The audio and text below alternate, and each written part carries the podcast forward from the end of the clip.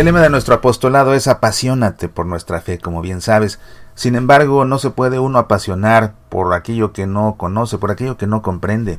Es importante comprender nuestra fe, pero también es importante comprender en qué consiste esa fe. Tener fe no significa creer que Dios exista, tener la certeza de que Dios exista. No. Santiago en su epístola nos dice que hasta el diablo cree que Dios existe y sin embargo el diablo no tiene fe. Creer en Dios no significa tener fe.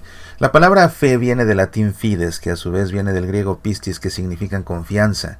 Tener fe, pues, significa confiar, confiar en alguien plenamente, confiar a ciegas. Decir que creemos en Dios significa afirmar que confiamos en Él.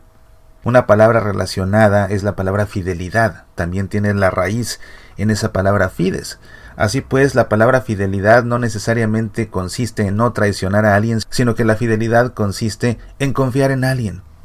Una de las explicaciones acerca de la fe que más me gustan es la que ha ofrecido Joseph Ratzinger, hoy nuestro Papa emérito Benedicto XVI.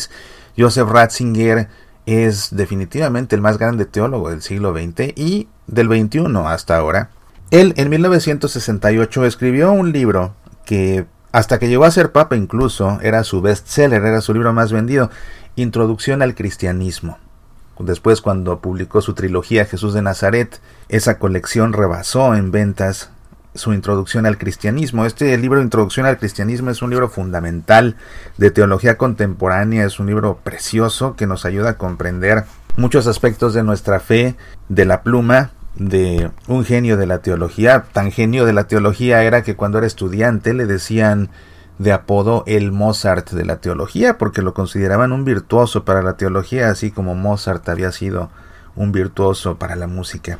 Te cuento como dato anecdótico a este respecto que en el último libro del Papa Emérito Benedicto XVI, que se llama Últimas Conversaciones, es un libro de entrevista que le hizo Peter Sibal. Peter Sibal le hizo una entrevista cuando era cardenal, le hizo otra entrevista cuando era papa y otra entrevista ya como papa emérito y estas tres entrevistas fueron publicadas en forma de libro, pues esta última entrevista, que no te la debes perder, fue publicada en noviembre de 2016. Un libro en el que el Papa emérito explica todas las razones por las que renunció, pero también explica, porque eso le pregunta a Peter Sibel, muchos aspectos que quizás resulten desconocidos acerca de su vida, de su vida personal, de su infancia, de su juventud y demás, y le pregunta a Peter Sibald acerca de cuando lo apodaban precisamente el Mozart de la teología, y al Papa le da risa eso.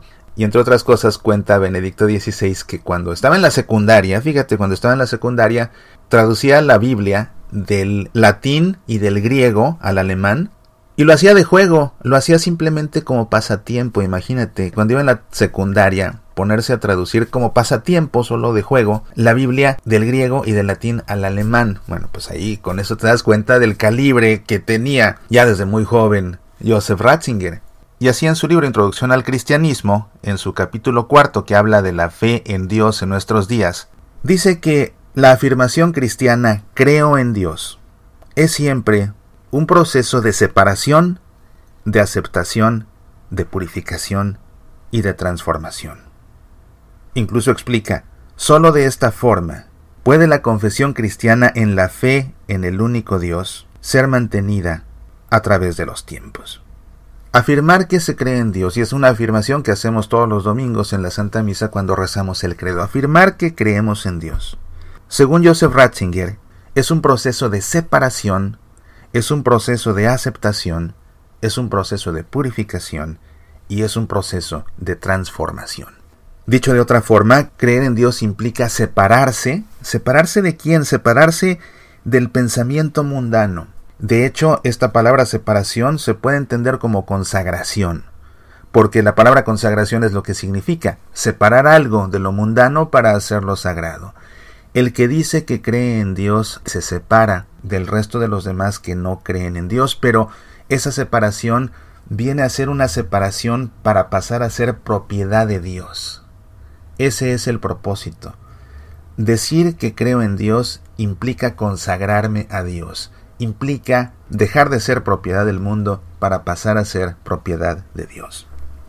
Dice Joseph Ratzinger que creer en Dios es un proceso de aceptación de aceptar a ese Dios al que no vemos, de aceptar a ese Dios al que no comprendemos. De ahí que tener fe implique tener confianza. Porque para poder aceptar a ese Dios que no se ve y que no se comprende, hay que tenerle confianza. Porque lo cierto es que comprender a Dios por completo nos resultará imposible. Mira, Dios es infinito. Si trataras de dibujar con un círculo en una hoja de papel a Dios, pues no podrías. Sería un círculo que no tiene principio ni fin, la hoja no te sería suficiente. En cambio, si quisieras en esa misma hoja representar tu entendimiento, tu cabeza, con un círculo, tranquilamente podrías dibujar un círculo pequeño comparado con ese círculo que no tiene principio ni fin. De esa manera, lo más de Dios que puedes meter en tu cabeza equivale al tamaño del círculo con el que representaste tu cabeza y todo lo que queda fuera de ese círculo infinito de Dios sin principio ni fin no lo podrás entender. Sin embargo, aunque no lo puedas entender, con tu mente lo puedes aceptar con tu voluntad, porque Dios no solamente nos dio inteligencia, también nos dio voluntad. Lo que cabe de ese círculo infinito de Dios en el círculo que representa tu mente, lo entiendes.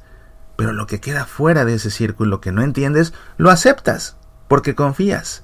Así pues, decir que creo en Dios es un proceso de aceptación, como dice Joseph Ratzinger. Decir que creo en Dios también, según Joseph Ratzinger, es un proceso de purificación. En ese proceso, y fíjate cómo todos estos son procesos, son procesos, es decir, toman tiempo, toman una vida quizás, ojalá tomen menos, para que no se nos acaben los días en ese proceso de llegar, pero como quiera que sea nuestra vida es un peregrinar hacia Dios, así que incluso si pasamos toda la vida caminando hacia esa separación, hacia esa aceptación, hacia esa purificación, es suficiente, es válido, es una vida bien llevada, es una vida bien vivida. Consagrarle mi vida a Dios, aceptarlo, implica ser redimido por Él, implica que mis pecados sean perdonados y que así mi alma quede purificada. Pero por supuesto que ese perdón de los pecados, esa purificación del alma, forzosamente va ligada al siguiente proceso, que es el proceso de la transformación. Estos procesos de separación, de aceptación y de purificación por fuerza nos tienen que llevar a transformar nuestra vida, a esa metanoia a la que invitó Jesús en el Evangelio, a ese cambio de pensamiento, a esa conversión, porque eso significa conversión. Metanoia en griego significa cambiar de actitud.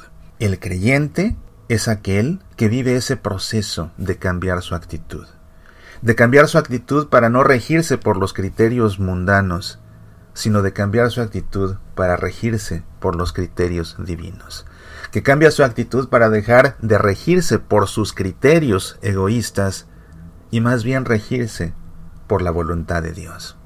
En todo eso consiste creer en Dios, no solamente en tener la certeza de que existe aunque no lo vea. Tener fe implica separarme del mundo y consagrarme a Dios, implica aceptarlo aunque no lo entienda y no lo vea, significa purificar mi vida, limpiarla de todos mis pecados y significa también transformar mi vida para que en verdad llegue a ser una vida a imagen y semejanza de Dios tal cual Él me creó. Fantástica la explicación de lo que significa la fe, fantástica la explicación de lo que implica creer en Dios que ofrece Joseph Ratzinger en este libro Introducción al Cristianismo, libro que te recomiendo muchísimo, un libro para leer, para estudiar, para aprender, para comprender nuestra fe, un libro que sin duda nos ayuda apasionarnos por nuestra fe. Soy Mauricio Pérez, estas son Semillas para la Vida.